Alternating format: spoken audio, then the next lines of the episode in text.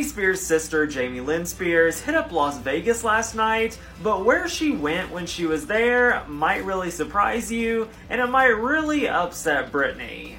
It's not exactly sleeping with the enemy, but it could be equated to that, as Jamie Lynn raised some eyebrows by attending Christina Aguilera's concert Saturday night in Las Vegas. Britney's longtime nemesis has been performing a nearly sold out residency in Sin City, and there are pictures and videos of Jamie there last night. I'd be curious if Jamie tried to use her big sister's name to get tickets, because unless you're going through a scalping site and paying up to $1,500, the tickets are nearly impossible to get.